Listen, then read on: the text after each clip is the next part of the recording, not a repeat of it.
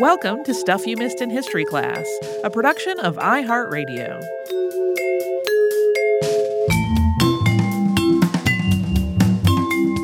Hello and welcome to Casual Friday Chatter Chatter with Holly and Tracy. I'm Holly Fry. I'm Tracy V. Wilson.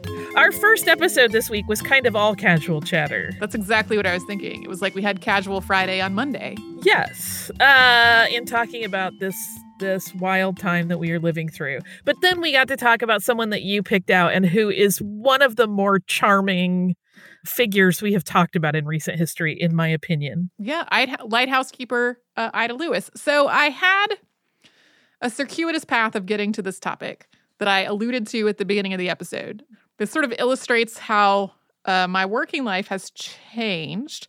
Um, the first thing was I had thought about doing um, uh, an episode on the Athenian plague, and I, I'm I'm I'm not saying I'll never do that, but so many uh, so many of our listeners have talked about how stressed out they have been, and we're so appreciative when we dropped a playlist of just goofy offbeat stuff that I was like, you know, maybe a really stressful uh, episode about a plague is not where I want to go right now. Yeah. like I know there's value in talking about the historical context for things, but there are so many places to get pandemic news right now and so many people have told us about just how phenomenally stressed out they were. I was like, let's let's do something. Let's find something that feels positive and uplifting, but also seems thematically appropriate to what we're living through. And that's how I eventually uh, wound up on Ida Lewis. But Ida Lewis was not actually my first choice. She was not the first person that occurred to me. Um, the first person that I actually thought about doing was Emily Dickinson, who was not as solitary as a lot of people think of her. Yeah. Um, and that was one of the things that I was, I was, I got very excited about this idea of doing an episode about Emily Dickinson and talking about that, that aspect of her. But then I was like, Amherst is just down the street. Not literally. It's, but you know, we could get in the car and go there. We can't right now, though. Cannot go to Amherst. Uh, and I was like, you know, I would r- kind of rather do this episode at a time when I can go um, and visit where she lived because that, you know, when I have the opportunity to do that, I really enjoy doing that. Um, so I, I, said, okay, I'll I'll put uh, Emily Dickinson back on the list of things to, to talk about later. Um, but then when I got into the Ida Lewis episode, I kept running into situations where I was like, oh, it really felt like um, because I do so much work at home, because I do so much work that's related to sources that are online, I, I was not expecting a big disruption uh, in my work. However, uh, Ida Lewis's personnel record is something that's open to the public. It cannot be requested right now because the library is closed. The biography that was written of her in the 19th century that we referenced in the episode uh, is a, a lot of stuff of that age has been digitized and you can get to it at places like the project gutenberg or archive.org or something similar. That particular work does exist on microfiche and as a physical copy in two different libraries that i can access the library is closed though. So I was just like, this is a case where I would have had some physical sources I might have gone to consult, but I sure cannot do that because the library is closed. I do feel like that's the correct decision for the library to be closed, but it uh, it kind of tickled me a little bit that uh, it turned out that that was the case with this particular episode. I like that um, again, not to make light of any of it, but we have been very frank that we're very fortunate because we can keep doing our jobs uh-huh. from home relatively uninterrupted, but that somehow it managed to be interrupted just the same. Yep. Um, it's interesting. I I have a question for you, which um, let me just ask a question. Are you an Emily Dickinson person? Uh, I own a copy of her entire. I have a complicated relationship with Emily Dickinson. Okay, me too. Um, I was trying to figure out. So, Emily Dickinson is so tends to be such a huge, huge part of American literature classes. She gets kind of shoved on people in high school, and uh, and then also when you notice patterns in the rhythm of her writing, you can't unnotice them. What song is it for you? Um, because I've discovered over the years I mean, it, it's a simple pattern. And so everybody has like that thing where they're like, and then it becomes obvious that you can sing every one of her poems to this song. But I've discovered that different people have different songs. Yeah, if you don't want to know the song, if you don't want to never be able to unhear it, just like, I don't know, skip ahead by 30 seconds, the theme from Gilligan's Island. Oh, mine is Yellow Rose of Texas. That also works. I've heard both of them.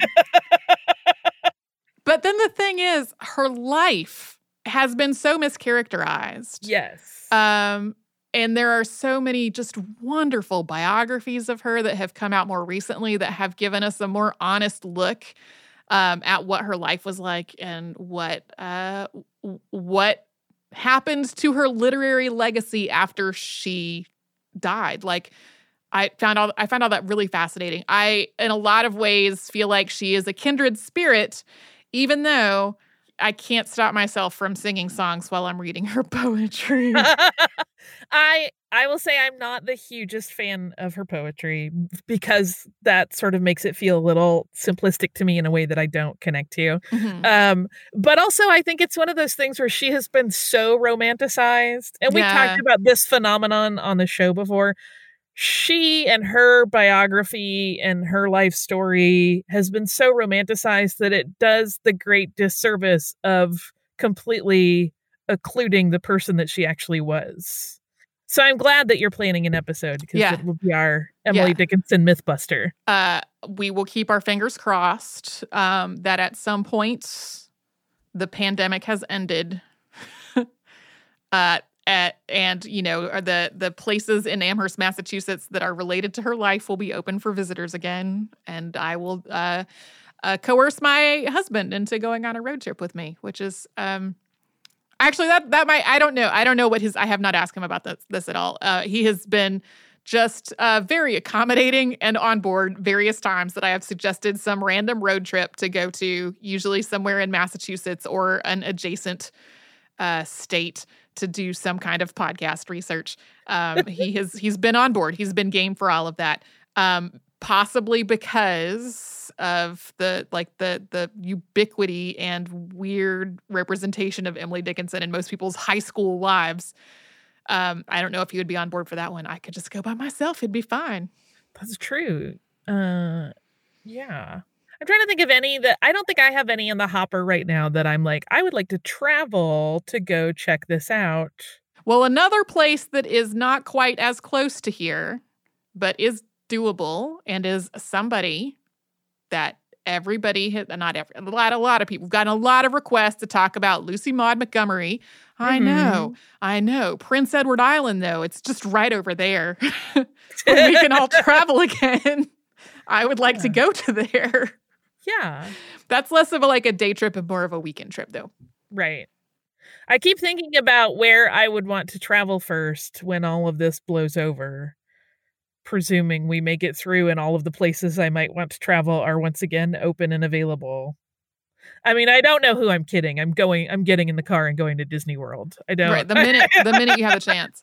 I, I also want to make it clear, uh, just in case anybody is feeling frustrated uh, we understand absolutely that this is not something that is literally going to just go away without no. human beings taking concrete steps to stop it. So when we say blow over, we don't mean like a magical fairy is going to make no. it stop being a pandemic. No, I mean when we are on the other side of this. Right. However long it takes to get on the other side of this. With, we hope, as as little minimal as yes possible. as min- minimal loss as possible we hope. Um yeah i mean i think about i think we're all thinking about what it's going to be like to resume normal life. Mm-hmm. and part of that for me is because i have been traveling so much part of it is um like ha- where would i travel to just for fun? Yeah. Initially it's one of the things that we think about. But yes i'm I'm sure there will be somewhere historically relevant that I will go. I don't know where yet, though. I will want to probably go everywhere after not not being anywhere for a while. So we'll see. Yeah, we'll see. Oh, and just in case people are curious, uh, we were planning to go to Italy in May. May. That is postponed. That is postponed. Yeah. To October. Just in case people were like, whatever happened to the Italy trip? That's what happened the folks that have booked on it are all aware. Yeah. yes. Uh yes, Michael who handles all of all of those travels and who managed our our trip to Paris last year has been really great about making sure that everybody's bookings can transfer over to later in the year and getting that all ironed out and squared away. Um so uh universe willing, we will be in Italy in October. Hopefully. Um you have questions about the cruise to Alaska that we have advertised on the show as well, that is not something that Holly and I are personally involved with planning. So you would need to contact, like, if you're booked on that, you would need to contact uh, whatever information you got when you booked that. Yeah. Yeah. That's, um, we have no, we, we are still tr- trying to figure out what is going on with that as well. So we don't have any updates there. Right. Um, but in the meantime, everybody continue to take care of yourselves and stay safe.